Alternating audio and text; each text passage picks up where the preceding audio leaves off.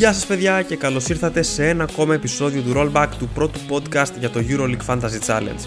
Είμαι ο Γιάννης Μασοκώστας, μπορείτε να με βρείτε σε Facebook, Twitter και Instagram στο Fantasy Sports Greek.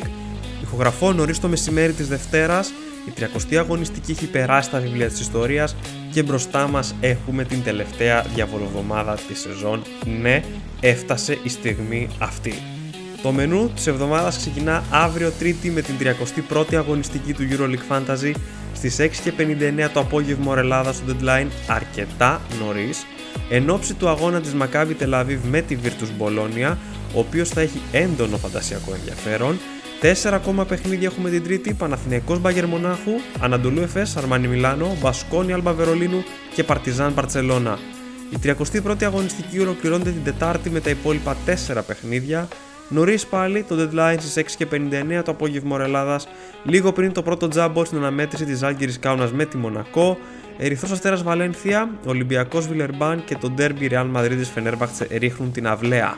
Δίχως καιρό για χάσιμο ακολουθεί την 5η 32η αγωνιστική, η οποία έχει κατανομή 3-6 στα παιχνίδια.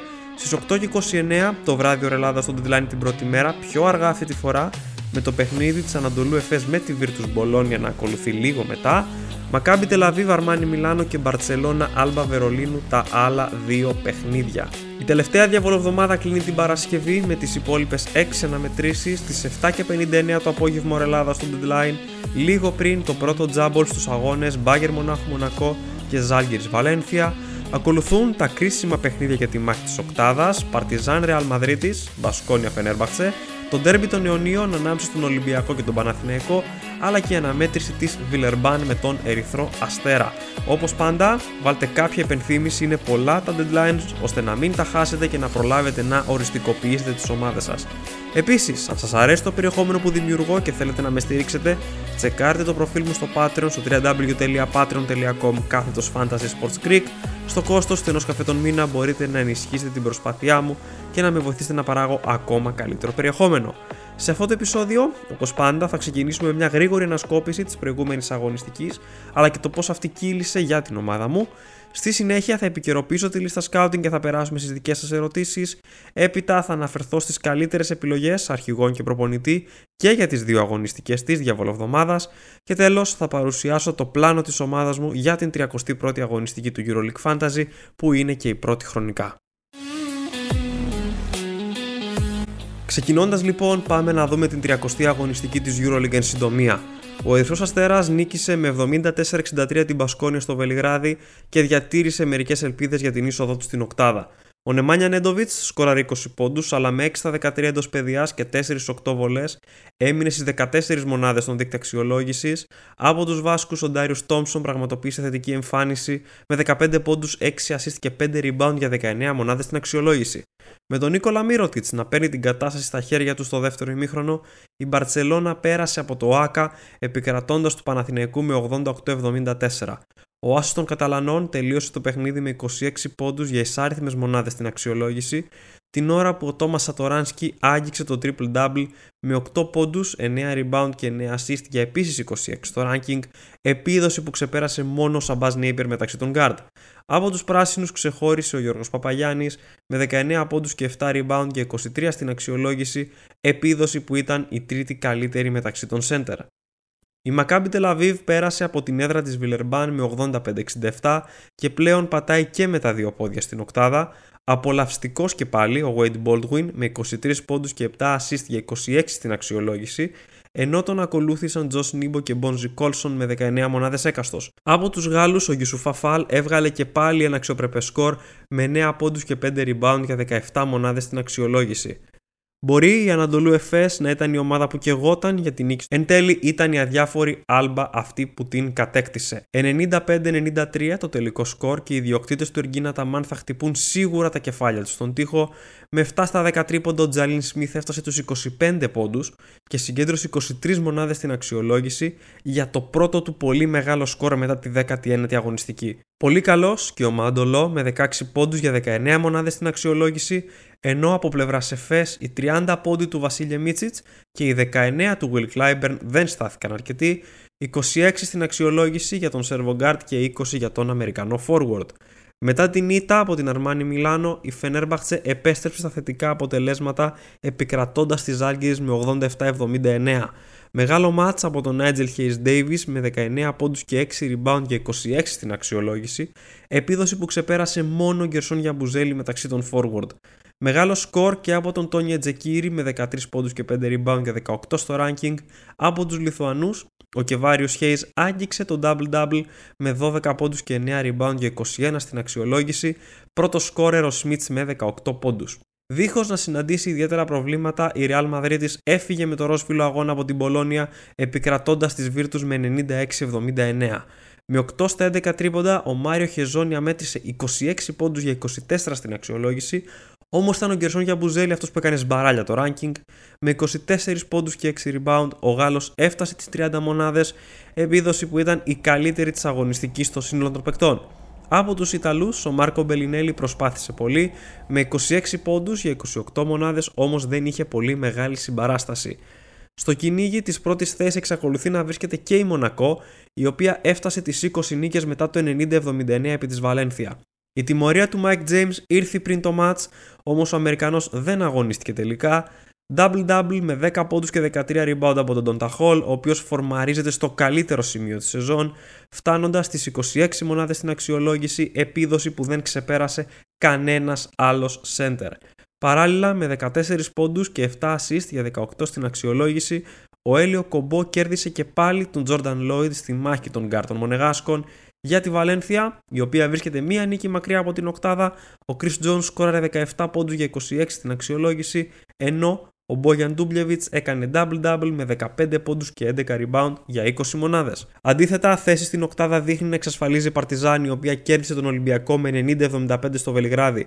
Με double-double 12 πόντων και 10 rebound, ο Ματίας Λεσόρα απέδειξε ξανά γιατί θεωρεί το καλύτερο center φέτος στην Ευρωλίγκα, ενώ ο James Νάναλι ηγήθηκε στο σκοράρισμα με 19 πόντους αλλά και 5 rebound για να φτάσει στι 23 μονάδες. Από τους Ερυθρόλευκους που είχαν σε κακή μέρα τους Σάσα Βεζέγκοφ και Κώστας Λούκα, ο Σακίελ Μακίσικ σκοράρει 21 πόντους για 23 στην αξιολόγηση, για να τον ακολουθήσει ο Μουσταφα Φάλ με 13 πόντους και 6 rebound για 22 μονάδες. Τέλος, η Αρμάνι Μιλάνο έκανε πάρτι απέναντι στην Bayern Μονάχου με 99-74 και έχει βαλθεί να στείλει στον κουβά όσους την είχαν ξεγράψει από την οκτάδα πριν από λίγους μήνες.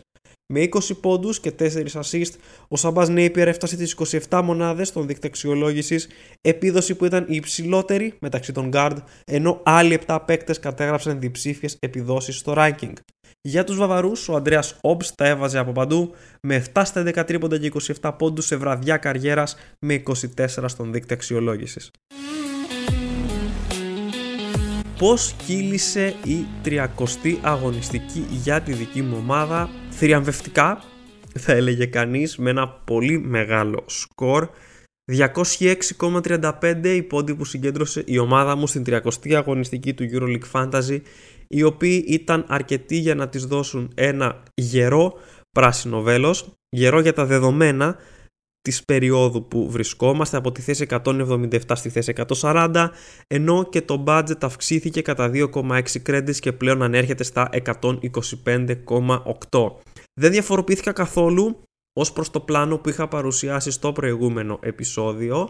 Έκανα ακριβώς αυτά Δηλαδή, ο Τζόρνταν Λόιντ αποχώρησε για να έρθει στη θέση του ο Σαμπάς Νέιπιερ, ενώ ο Αντρέα Τρινκέρι έγινε ετόρε Μεσίνα για να μπορέσουν να βρεθούν κεφάλαια για αυτές τις κινήσεις Συν για το γεγονός ότι ήθελα να κάνω αναβάθμιση στη θέση του center, ο Εντγκάρα Σουλάνοβας χρειάστηκε να αποχωρήσει και υποβαθμίστηκε στον Κάιλ Κούριτς. Έφερα έναν ακόμα φτηνό forward στην ομάδα μου, δεύτερο στα 4 credits ενώ με τα εναπομείναντα κεφάλαια ο Άλεξ Τάιους έγινε Τζος Νίμπο και ο Νίμπο και ο Νέιπερ δεν ήταν οι πρώτες επιλογές μου για τη διαβολοβδομάδα. Εννοείται ήθελα Ντόντα Χολ και Wade Baldwin ωστόσο τα υποκατάστατα λειτουργήσαν αρκετά καλά με δεδομένο ότι ήταν και αρκετά πιο οικονομικές επιλογές.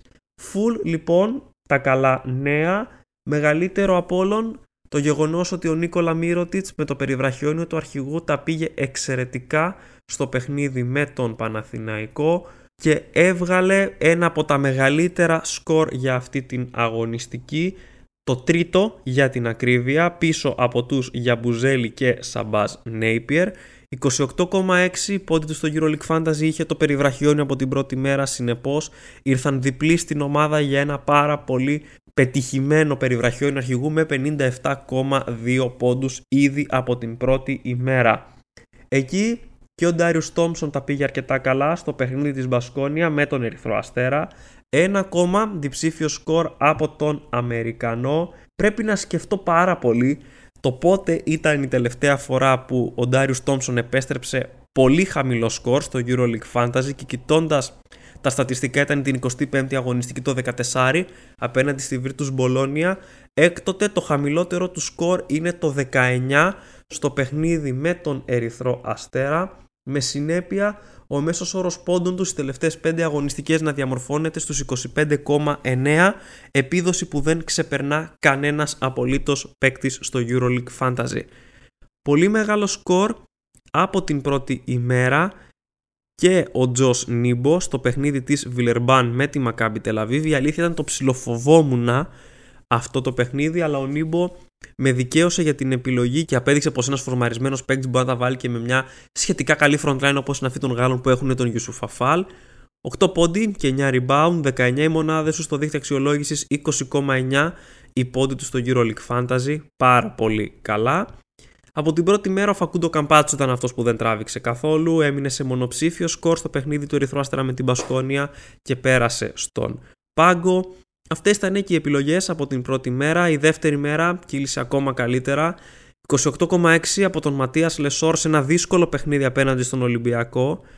Το ποσοστό ιδιοκτησίας του μένει αρκετά ψηλά όμως εκτιμώ ότι δεν ήταν λίγοι εκείνοι που πόνταραν στο κακό πρόγραμμα της Παρτίζαν και αποχωρίστηκαν τον Γάλλο σέντερ και εδώ όσοι τον διατηρήσαμε αποκομίσαμε αρκετά οφέλη. Ο Λεσόρ αυτή τη στιγμή είναι ο τρίτος πιο ακριβώ παίκτης στο EuroLeague Fantasy πίσω από Βεζέγκοφ και Κλάιμπερν. Έχει καλούς μέσους όρους και μετά το μονοψήφιο σκορ στο παιχνίδι με τη Virtus Bologna το 4,4 έχει τρία συνεχόμενα διψήφια σκορ απέναντι σε καλές ομάδες όπως η Αρμάνι Μιλάνο, η ΕΦΕΣ και ο Ολυμπιακός. Από τη δεύτερη μέρα πάρα πολύ ευχάριστα νέα στο παιχνίδι της Αρμάνι Μιλάνο με την Bayern Μονάχου.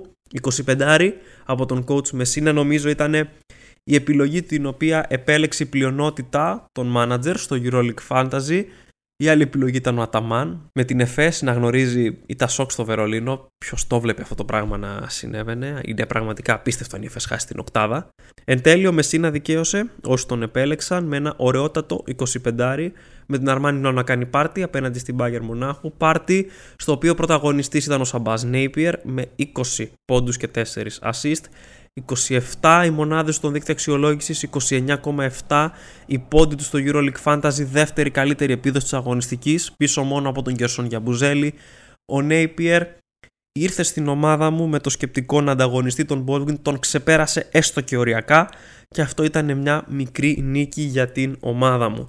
Το μοναδικό άσχημο νέο για αυτή την αγωνιστική ήταν το εννιάρι του Σάσα Βεζέγκοφ απέναντι στην Παρτιζάν. Ο Ολυμπιακός δεν είχε καθόλου καλό πρόσωπο στο Βελιγράδι συνολικά και ο Βεζέγκοφ επέστρεψε μονοψήφιο σκορ μετά την 27η αγωνιστική, το 6,6 απέναντι στην Μπαρτσελώνα. Δεν με ανησυχεί καθόλου, είναι τόσο ψηλό το ποσοστό ιδιοκτησίας του Βεζέγκοφ που ουσιαστικά δεν έχουμε ιδιαίτερο κέρδος από το συγκεκριμένο παίκτη, ό,τι και να κάνει. Ήταν ευχάριστο πάρα πολύ το γεγονός ότι όσοι τον έβαλαν αρχηγό τη δεύτερη μέρα δεν πήραν καθόλου υψηλό σκορ και δικαιώθηκαν όσοι είχαν Μύρωτιτς ή Baldwin ήδη από την πρώτη μέρα ή ακόμα και κάποιον από τους Κλάιμπερν ή Μίτσιτς με το περιβραχιόνιο του αρχηγού.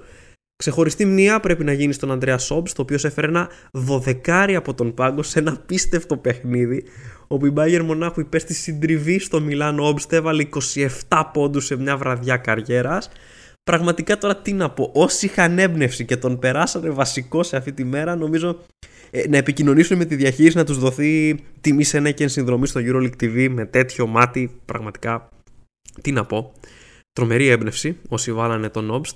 Ε, σε αυτή την αγωνιστική η οποία γενικά πήγε ψηλά στις περισσότερες ομάδες τα βαριά χαρτιά απέδωσαν σε μεγάλο βαθμό και κάπως έτσι συνεχίζω τον αγώνα μου για να μπω στους ε, top 100. Είμαι στη θέση 140 αυτή τη στιγμή. Η απόσταση από τον 100 είναι στους 40 περίπου πόντους, είναι μια απόσταση η οποία μπορεί να καλυφθεί στις εναπομείνασες αγωνιστικές όχι μόνο στη regular season αλλά και σε αυτές που ακολουθούν στα playoffs και το Final Four θα το προσπαθήσω όσο μπορώ, νομίζω είναι αρκετά δύσκολο αλλά ποτέ δεν ξέρεις θα χρειαστεί σίγουρα τύχη, θα χρειαστούν σίγουρα και μερικές εμπνεύσεις στο προσεχές διάστημα.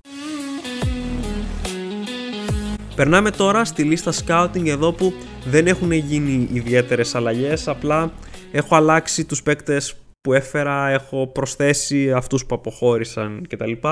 Έχουν μπει στη λίστα scouting ο Εντγκάρα Σουλάνοβας, ο Τζόρνταν Λόιντ και ο Αλεξ Τάιους, οι τρεις παίκτες που αποχώρησαν και αντίθετα έχουν βγει οι παίκτες οι οποίοι ήρθαν, ο Τζος Νίμπο, ο Σαμπάζ Νέιπιερ, ο Κάιλ Κούριτς δεν ήταν ποτέ στη λίστα scouting, συνεπώς δεν γίνεται κάποια αναφορά, αλλά από εκεί και πέρα δεν έχει υπάρξει τίποτα το διαφορετικό. Γενικά σε αυτή την περίοδο έχουμε κατασταλάξει στους ποιους παίκτες θέλουμε, έχουν ανέβει λίγο τα budget μας και έχουμε μια ευελιξία και απλά κοιτάμε να δούμε τι τρύπες είναι πιθανό να δημιουργηθούν και να χρειάζεται κάποια κάλυψη. Αν είχα να κάνω μια-δυο αναφορές, αλλά δεν τους βάζω ιδιαίτερα στη λίστα scouting γιατί δεν με τρελαίνουν και σαν στόχοι. Είναι ο Νίλ Γκυφάη της Μπάγκερ Μονάχου. Έχει καλούς χρόνους συμμετοχής στο τελευταίο διάστημα. Και ο Μάριο Γκριγκόνης στον Παναθηναϊκό με λίγο πιο αναβαθμισμένο ρόλο. Αν και δεν ξέρω πόσο πιθανό είναι να καταλήξω με κάποιον παίκτη του Παναθηναϊκού με την εικόνα ε, που έχουν οι πράσινοι γενικότερα το τελευταίο διάστημα. Ενώ ακολουθεί και ένα ντέρμπι με τον Ολυμπιακό στο δεύτερο σκέλος της διαβολοβδομάδας που σημαίνει ότι αν έρθει τυχόν Γκριγκόνη θα πρέπει να αποχωρήσει αμέσως μετά. Περνάμε λοιπόν στις δικές σας ερωτήσεις. Ευχαριστώ πάρα πολύ για άλλη μια φορά που τις στείλατε. Νομίζω πιο to the point ερωτήσεις δεν θα μπορούσαμε να έχουμε αυτή την εβδομάδα. Είναι σε μεγάλο βαθμό και διλήμματα που έχω στη δική μου ομάδα. Πρώτες ερωτήσεις για αυτή την αγωνιστική από τον Τον Πέλεκ. Μένει ο Τόρε Μεσίνα, Τόμσον, Baldwin, Napier, Obbs. Όλοι παίζουν πρώτη μέρα. Ποιος φεύγει για να μπει και ποιος από το Turn 2. Αξίζει να φύγει ο Κλάιμπερν για τον Μύρωτιτς. Βεζέγκοφ μένει ή θα ρίξει ρυθμούς μέχρι τα playoffs. Ξεκινάω από το τέλος. Ο Βεζέγκοφ δεν πρόκειται να ρίξει ρυθμούς μέχρι τα playoffs. Ο Ολυμπιακός θα συνεχίσει να δίνει μάχη για να πάρει την πρώτη θέση στην κανονική περίοδο.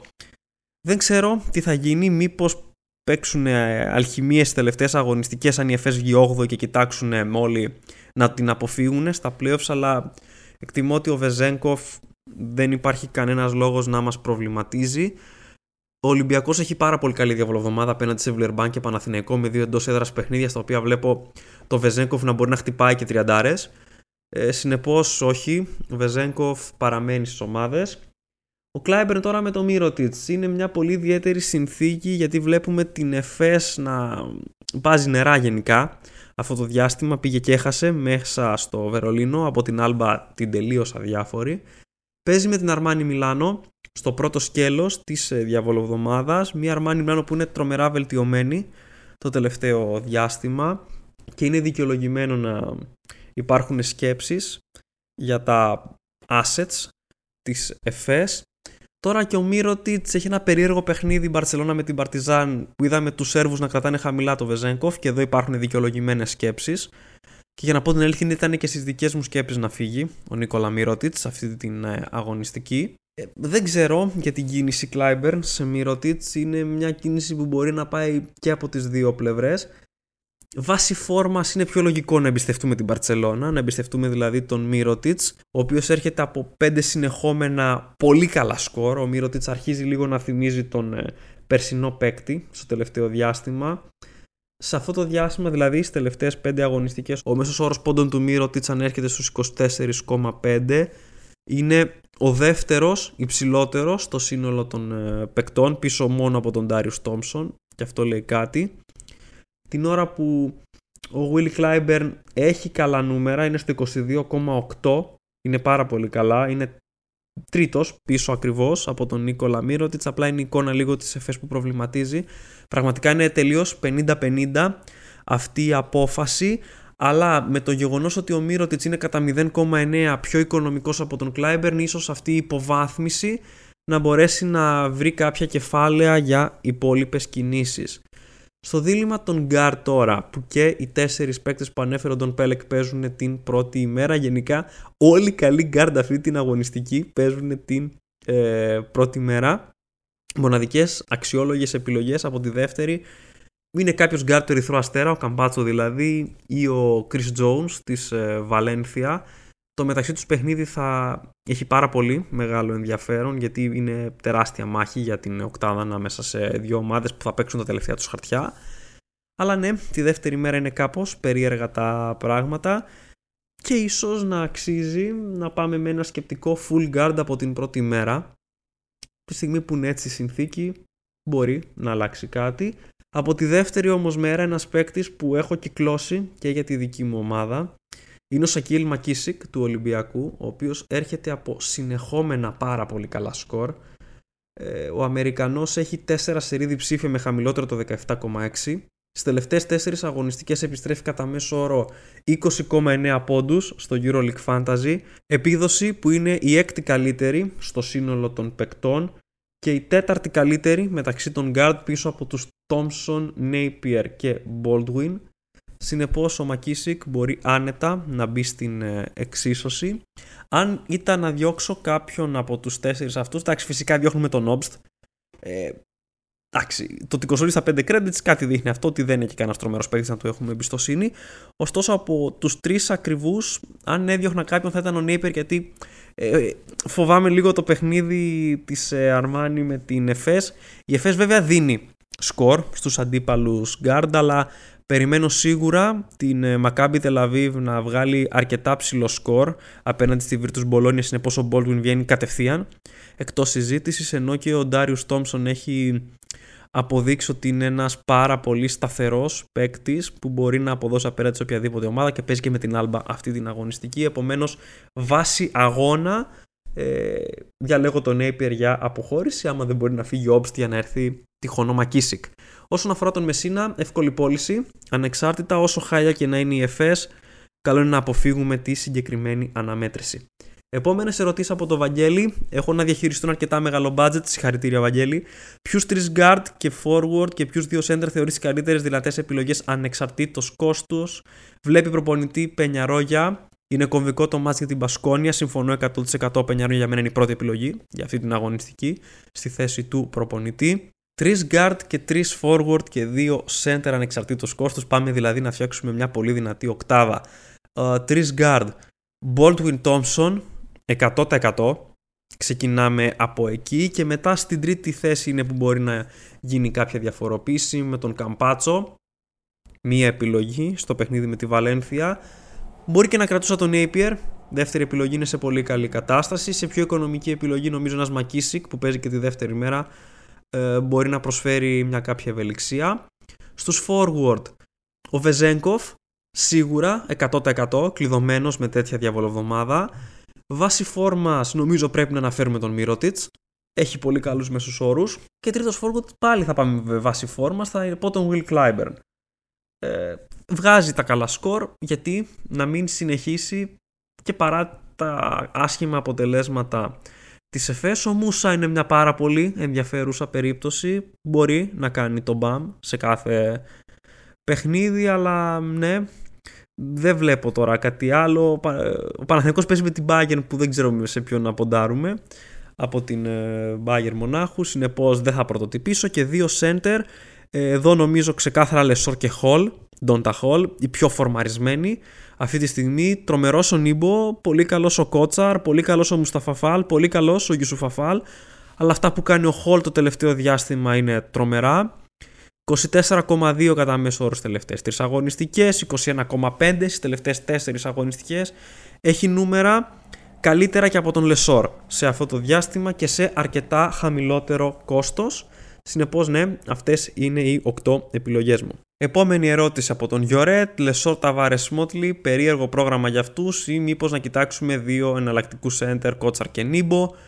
Λεσόρ κρατάμε. Ανεξάρτητα από το δύσκολο πρόγραμμα, ο Λεσόρ έχει αποδείξει ότι μπορεί απέναντι στον οποιονδήποτε αντίπαλο και αν μπορεί ο Παπαγιάννης να κάνει τέτοια εμφάνιση απέναντι στην Μπαρσελόνα την προηγούμενη εβδομάδα, γιατί να μην μπορεί να το κάνει και ο καλύτερος center φέτος στο EuroLeague Fantasy. Επομένως, ο Λεσόρ μένει. Η άλλη μου επιλογή για μένα είναι ο Hall. Το ανέφερα και πριν. Ανάμεσα σε Κότσαρ και Νίμπο πηγαίνω με τον ε, Νίμπο. Ο Κότσαρ έχει σίγουρα ε, πολύ καλό πρόγραμμα. Αυτή την αγωνιστική έχει την Άλμπα. Δεν είναι και κάποιο τρομερό. φόβητρο στους ψηλούς αλλά και η φόρμα του Νίμπο σίγουρα είναι παράγοντας. Θα βάλω στην εξίσωση και τον Μουσταφαφάλ αυτή την αγωνιστική. Ε, η Βιλερμπάν είναι λίγο πιο καλή, αλλά είδαμε τον Νίμπο να βγάζει το σκορ, ενώ ακολουθεί και ο Παναθηναϊκός αμέσως μετά. Επομένως, μπορούμε να ξεμπερδέψουμε μία κίνηση από την πρώτη αγωνιστική της διαβολοβδομάδας και να τελειώσουμε μια και καλή. Επόμενη ερώτηση από τον Νίκο. Πιο φτηνό πεντάρι και γκάρντ από την πρώτη μέρα θα διάλεγες; Και αν θα έβλεπα Σερέλη για προπονητή, είναι σίγουρος ο Πενιαρόγια. Ο Παναθηναϊκός είναι μια τελείως ανώμαλη ομάδα. Έχει τρεις συνεχόμενες ήττες στο πρωτάθλημα. Με την Μπαρσελόνα είχε καλή εικόνα. Η Bayern είναι αδιάφορα, αλλά δεν μπορούμε σε καμία περίπτωση να τον εμπιστευτούμε. Χίλιες φορές να θυσιάσουμε λίγο το πλάνο της ε, ομάδας, των παικτών για να φέρουμε μια safe επιλογή στον προπονητή παρά να ρισκάρουμε με τυχόν μείον 5 από τον Σερέλη με τις αγωνιστικές να τελειώνουν και τέτοιες επιλογές να πληρώνονται ακριβά. Εξάλλου έχουμε και τα playoffs που θα είναι πολύ περίπλοκα στις επιλογές των προπονητών, άρα καλό θεωρώ να πάρουμε λίγους πόντους από εκεί τώρα που μπορούμε. Συνεπώς πενιαρόγια, δίχως δεύτερη σκέψη. Φτηνό πεντάρι τώρα όντως θα μπορούσε κανείς ναι, να ποντάρει σε παίκτη από την Bayern Μονάχου, τον Γκίλεσπι για παράδειγμα, για αυτή την αγωνιστική απέναντι στον Παναθηναϊκό που έχει τα θεματάκια του στην ε, συγκεκριμένη θέση. Για να πω την αλήθεια δεν με τρελαίνει ε, κάποια επιλογή από τους ε, οικονομικούς center για αυτή την αγωνιστική. Ό,τι και να πω θα είναι καθαρά ρέντα. Και τώρα για φτηνό guard, εξαρτάται τώρα τι κεφάλαια έχει ο καθένας για να ορίσει το φτηνό. Ο Μακίσικ για μένα είναι μια πάρα πολύ ωραία επιλογή αυτή την αγωνιστική από μεσαία στρώματα.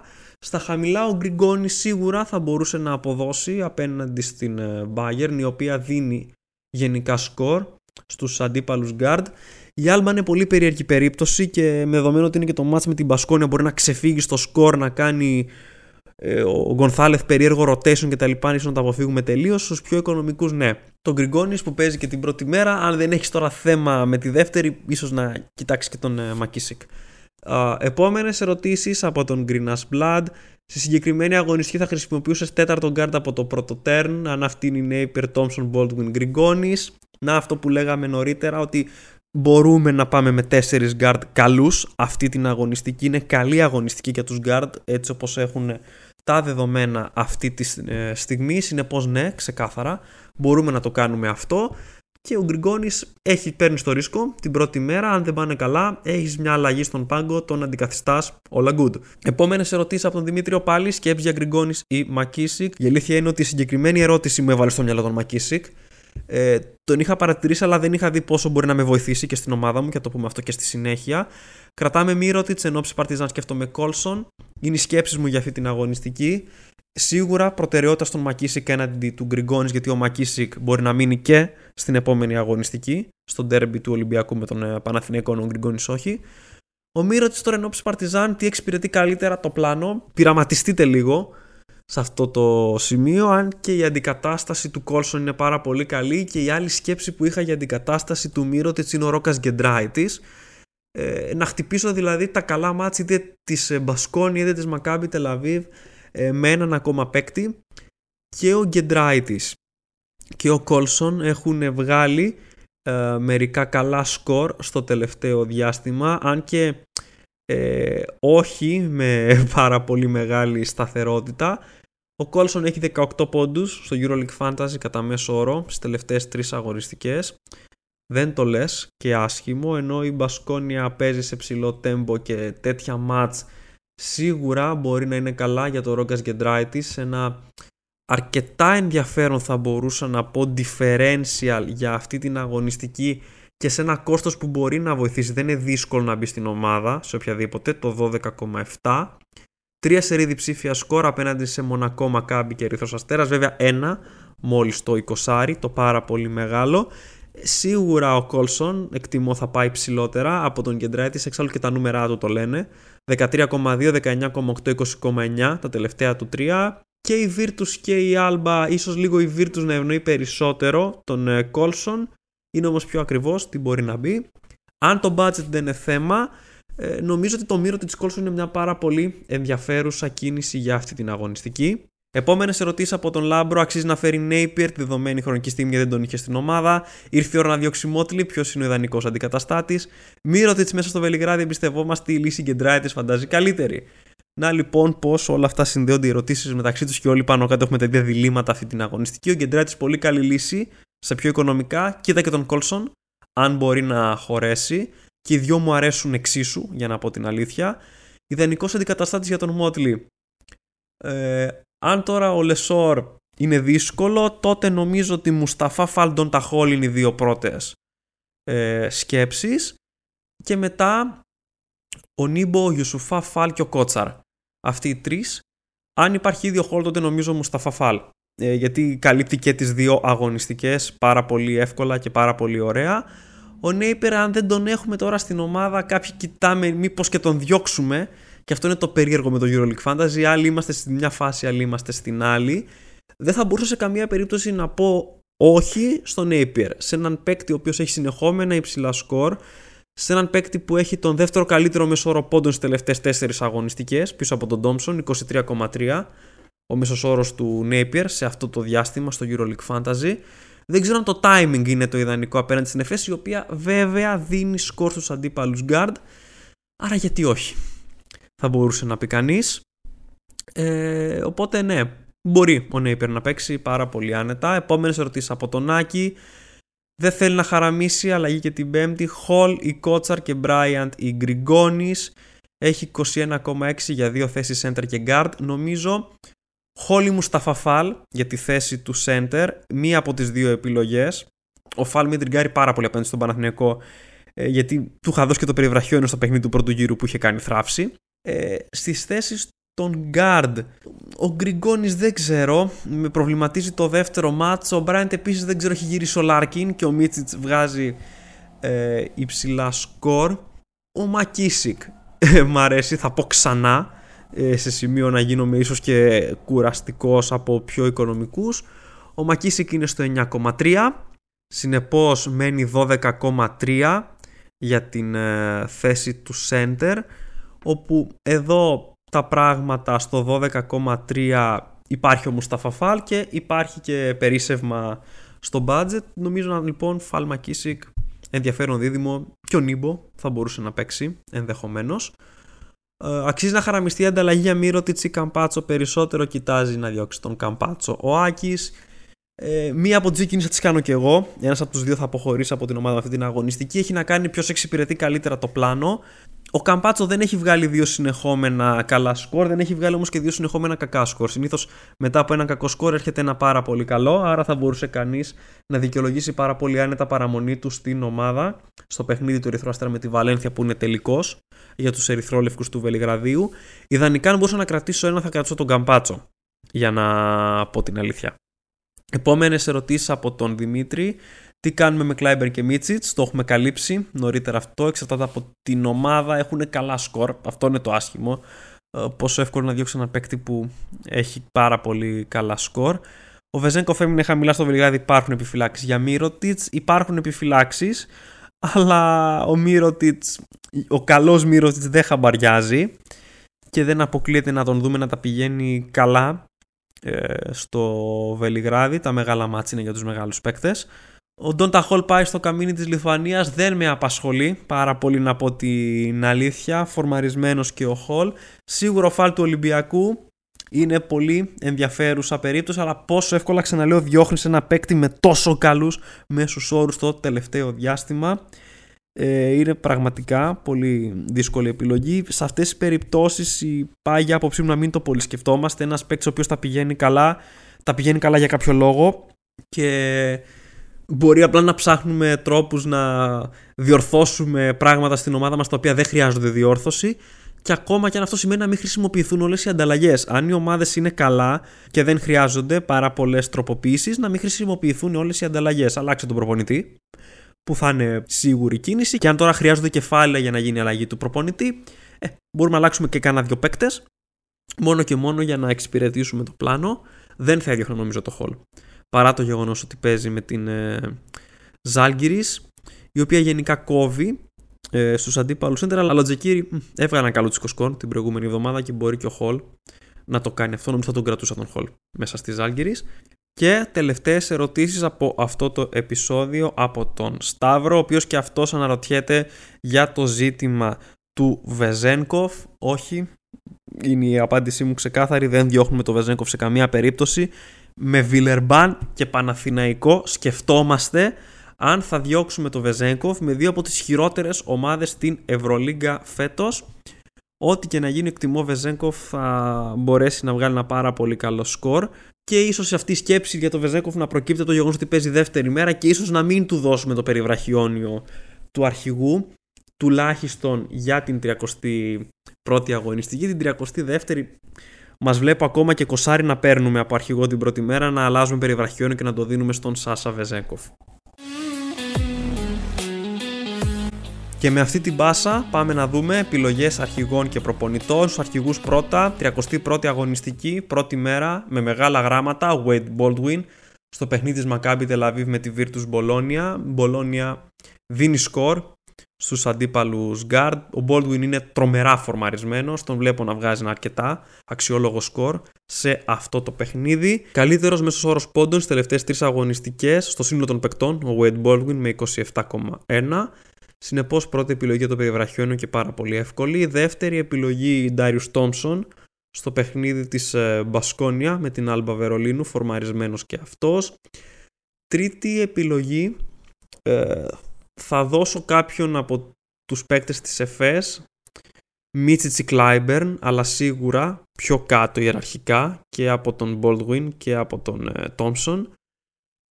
Είναι περίεργη πάρα πολύ η Εφές και στις πιο τώρα differential επιλογές. Σίγουρα ο Μίροτιτς με τον Λεσόρ στο παιχνίδι της Παρτιζάν με την Μπαρσελόνα, αλλά και ο Νέιπιερ differential επιλογή βάσει φόρμας μπορεί να δικαιολογηθεί. Στο παιχνίδι της Αρμάνι Μιλάνο με την Εφές, αν και εκτιμώ ότι όσοι έχουν Μπόλντουιν ομάδες θα πάνε στον Αμερικανό γκάρ της Μακάμπι Τελ Αβίβ. Τώρα, αν τα πράγματα δεν πάνε καλά, τότε νομίζω είναι μονόδρομος ο Σάσα Βεζένκοφ τη δεύτερη μέρα στο παιχνίδι του Ολυμπιακού με τη Βιλερμπάν. Γενικά η δεύτερη μέρα είναι λίγο περίεργη για τους αρχηγούς. Δεν ξέρουμε καθόλου τι θα γίνει στο Σγκάρ της Μονακό. Συνεπώς, αποφεύγουμε τελείως και πάμε στον Ντόντα Χολ. Ξεκάθαρα λόγω φόρμας στο παιχνίδι με τη Ζαλγκίρις Κάουνας. Τώρα, με Ερυθρό Αστέρα Βαλένθια και Ρεάλ Φενέρμπαχτσε είναι λίγο περίεργα παιχνίδια και δεν μπορώ να δω ποιος μπορεί να τραβήξει στις συγκεκριμένες αναμετρήσεις. Ενδεχομένως ο Ντούμπλιεβιτς να μπορούσε να είναι μια differential επιλογή με δεδομένο ότι ο Ερυθρός Αστέρας δίνει κάποια καλά σκορ τελευταία στους αντίπαλους ψηλούς και ο Ντούμπλεβιτς ήταν ε, θετικότατος στο παιχνίδι της ε, Βαλένθια με τη Μονακό την προηγούμενη εβδομάδα. Την 32η τώρα αγωνιστική εδώ όπου η κατανομή των παιχνιδιών είναι λίγο πιο περίεργη με το 3-6 την πρώτη μέρα στους αρχηγούς πάλι Wade Baldwin στο παιχνίδι της Maccabi Tel Aviv με την Armani Μιλάνο αν και το περιμένω λίγο πιο δύσκολο στην ε, συγκεκριμένη περίπτωση. Η Αρμάνι είναι σε καλή κατάσταση και ψιλοκόβει και στους αντίπαλους guard. Άλλη επιλογή ο Μύρωτιτς απέναντι στην Άλμπα Βερολίνου. Ερωτηματικό βέβαια εδώ πέρα αν το μάτς καθαρίσει νωρίς ποιος θα είναι ο χρόνος συμμετοχής του Μύρωτιτς και τι θα έχει προλάβει να κάνει σε αυτό το διάστημα και αυτός ένας παράγοντας που αξίζει να σκεφτόμαστε λίγο στη διαβολοβδομάδα. Σίγουρα η Μπαρσελόνα θα θέλει την νίκη, αλλά αν η διαφορά ξεφύγει στο 20 και από πάρα πολύ νωρίς, δεν αποκλείεται να δούμε rotation από τον coach Γιασκεβίτσιους με δεδομένο θα έχει προηγηθεί ένα πολύ απαιτητικό παιχνίδι στο Βελιγράδι για τους Καταλανούς. Συνεπώς, θα μπορούσε κανείς να ποντάρει σε μια πιο differential επιλογή στο εγκάρ τη ΕΦΕΣ απέναντι στη Virtus Bologna. Αν ο Baldwin τα πάει καλά ε, με τους Ιταλούς, τότε ο Μίτς θα μπορούσε να μπει άνετα στην εξίσωση όπως θα μπορούσε να μπει και ο Will Clyburn για την 32η επαναλαμβάνω αγωνιστική. Τώρα τη δεύτερη μέρα με μεγάλα γράμματα Σάσα Βεζέγκοφ στο παιχνίδι του Ολυμπιακού με τον Παναθηναϊκό με μεγάλα επίσης γράμματα το όνομα του Μουσταφα Φάλ αν και ποιος θα μπορέσει να πάει κόντρα στον ε, Βεζέγκοφ ακόμα και αν πρόκειται για ένα ντερμπιονίον ο Ολυμπιακός έχει κερδίσει τον Παναθηναϊκό σε όλα ε, τα παιχνίδια τον τελευταίο ένα χρόνο και κάτι. Ε, με το Βεζέγκοφ να παίζει καλά σε όλα αυτά και να είναι λίρα 100 και στο EuroLeague Fantasy και να μην χρειάζεται να το πολύ σκεφτούμε. Συνεπώς Βεζέγκοφ, σίγουρα, Φαλ, σίγουρα κάνει πολύ καλά παιχνίδια Φαλ απέναντι στον uh, Παναθηναϊκό, το είχε κάνει και στο παιχνίδι του πρώτου γύρου, εξάλλου στο ΑΚΑ, Τι ωραία αρχηγία ήταν αυτή. Για όσους τον είχαμε επιλέξει. Η Παρτιζάν παίζει με τη Real, άρα ο Λεσόρ βγαίνει λίγο από την εξίσωση και ίσως θα μπορούσε να πει και κάποιος και για απομάκρυνση του Λεσόρ την 32η αγωνιστική με το σκεπτικό να μείνει λίγο πιο χαμηλά και να τον ξαναγοράσουμε πιο φθηνά την επόμενη εβδομάδα. Ο Χολ πάλι μπαίνει στη συζήτηση, ο Ντόντα Χολ στο παιχνίδι της ε, Μονακό με την για να τα πάει καλά και στο Κάουνας. Δεν βλέπω πώς μπορεί να τον τρομάξει η front line της Μπάγκερ Μονάχου και ο Ντάριους Τόμσον στο παιχνίδι της ε, Μπασκόνια με τη Φενέρμπαχτσε η οποία είχε δώσει στον Napier στο εξαναβολής, γενικά δεν δίνει. Στον Napier όμως το είχε κάνει και θα μπορούσε ο Τόμψον να δικαιολογηθεί, αν και νομίζω ότι αν κάποιος βάλει αρχηγό τη δεύτερη μέρα πολύ δύσκολα θα ξεφύγει από παίκτη του Ολυμπιακού. Στους προπονητές τώρα για την 31η αγωνιστική νομίζω η πρώτη σκέψη όλων από τα πιο χαμηλά στρώματα ήταν ο Πενιαρόγια. Τα περιθώρια έχουν αρχίσει και στενεύουν για την Πασκόνη, η οποία θέλει νίκες για να μπει στην οκτάδα και έχει σύμμαχό της ένα πολύ καλό πρόγραμμα. Σύμμαχος δικός μας το γεγονός ότι ο Πενιαρόγια έχει πέσει σε αξία στο EuroLeague Fantasy είναι μόλις τα 5,5 credits και είναι εύκολο σχετικά να τον βάλουμε στην ομάδα. Ιδιαίτερα όσοι είχαμε τον Μεσίνα την προηγούμενη εβδομάδα, πρόκειται για υποβάθμιση. Δεν θα χρειαστούν δηλαδή και έξτρα κεφάλαια.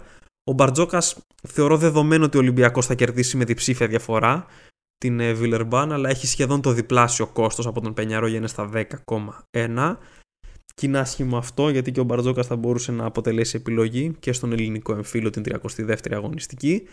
Τώρα στους πιο οικονομικούς προπονητές έχω δει να συζητιέται το όνομα του Κότ Σερέλη στον ε, Παναθηναϊκό δεν ξέρω αν μπορώ να τον εμπιστευτώ σε καμία περίπτωση. Ε, 4 κόμενο Ρέλη, 4 τρινκέρ, ένας οικονομικός προπονητής θα βγάλει. Σκορ αυτή την εβδομάδα. Πραγματικά δεν ξέρω με τον Παναθηναϊκό τι γίνεται φέτος. Πολλές μεταπτώσεις από παιχνίδι σε παιχνίδι. Δεν ξέρω πώς θα αντιμετωπίσουν και οι πράσινοι γενικά τη συγκεκριμένη αναμέτρηση, οι οποίοι δείχνουν να παίζουν καλούτσικα στην Ευρωλίγα, αλλά στο πρωτάθλημα η εικόνα είναι πάρα πολύ άσχημη. Και ειλικρινά ε, δεν ξέρω, έχω τρομερές δεύτερες σκέψεις. Αν ο Παναθηναϊκός είχε έστω λίγο αξιόλογη εικόνα, ε, τότε θα ήταν πάρα πολύ ελκυστικός ο Σερές γιατί στα 4,1 επιτρέπει κατανομή κεφαλαίων σε άλλες θέσεις πάρα πολύ ωραία και χρηματοδοτούμε άνετα κάποιες άλλες κινήσεις τις οποίες μπορεί να δυσκολευόμαστε να κάνουμε αλλά έτσι όπως είναι τα πράγματα νομίζω ότι ο Πενιαρόγια είναι η πιο ασφαλής επιλογή.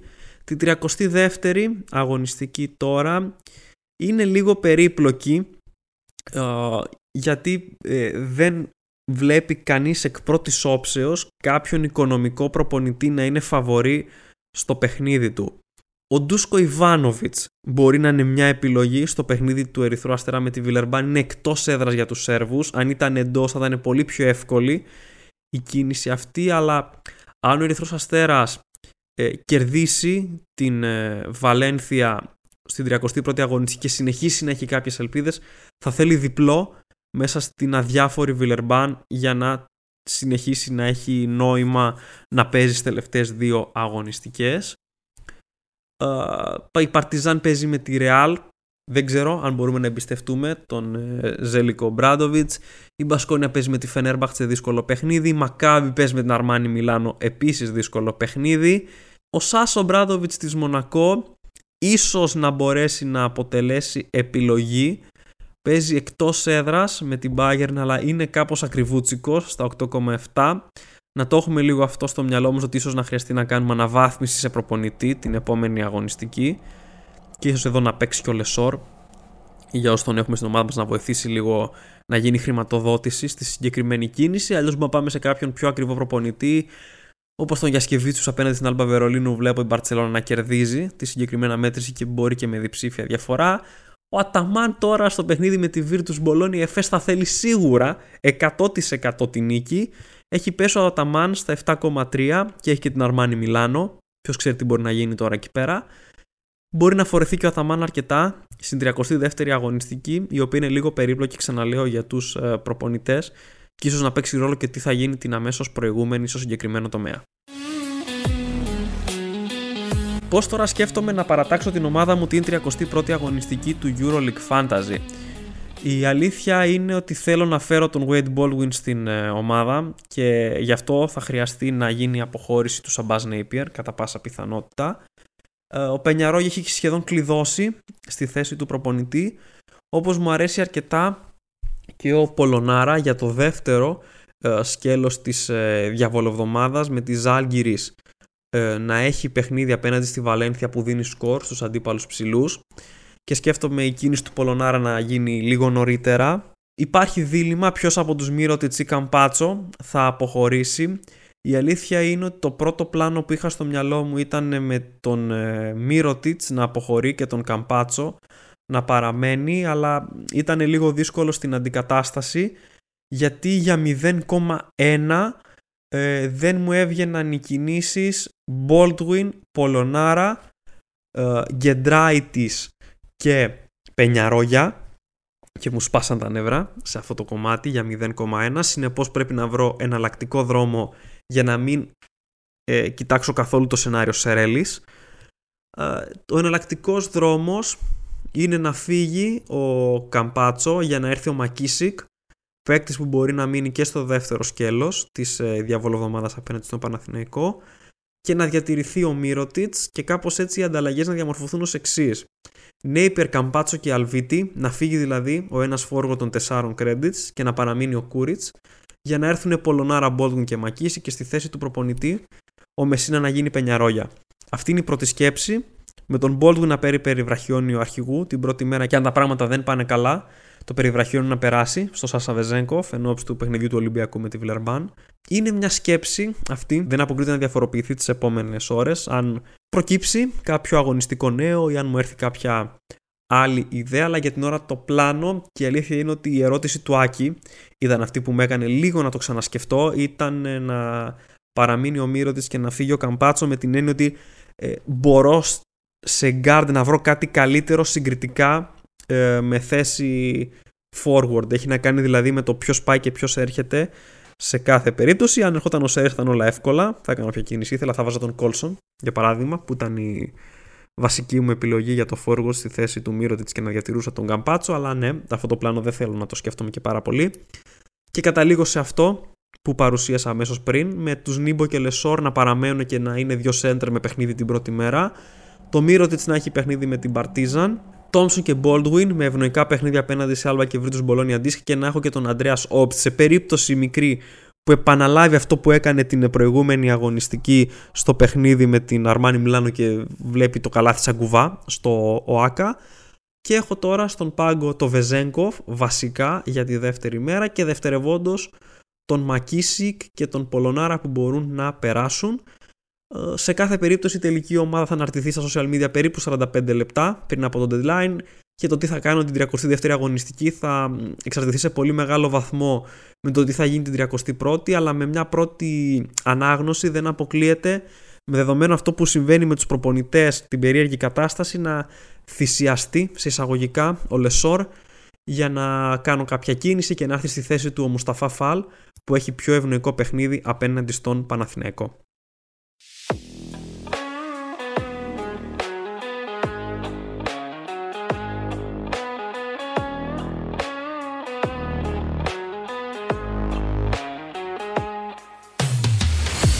Αυτό ήταν λοιπόν το επεισόδιο. Ευχαριστώ πολύ που αφιερώσατε χρόνο για να το ακούσετε. Ελπίζω να σας άρεσε.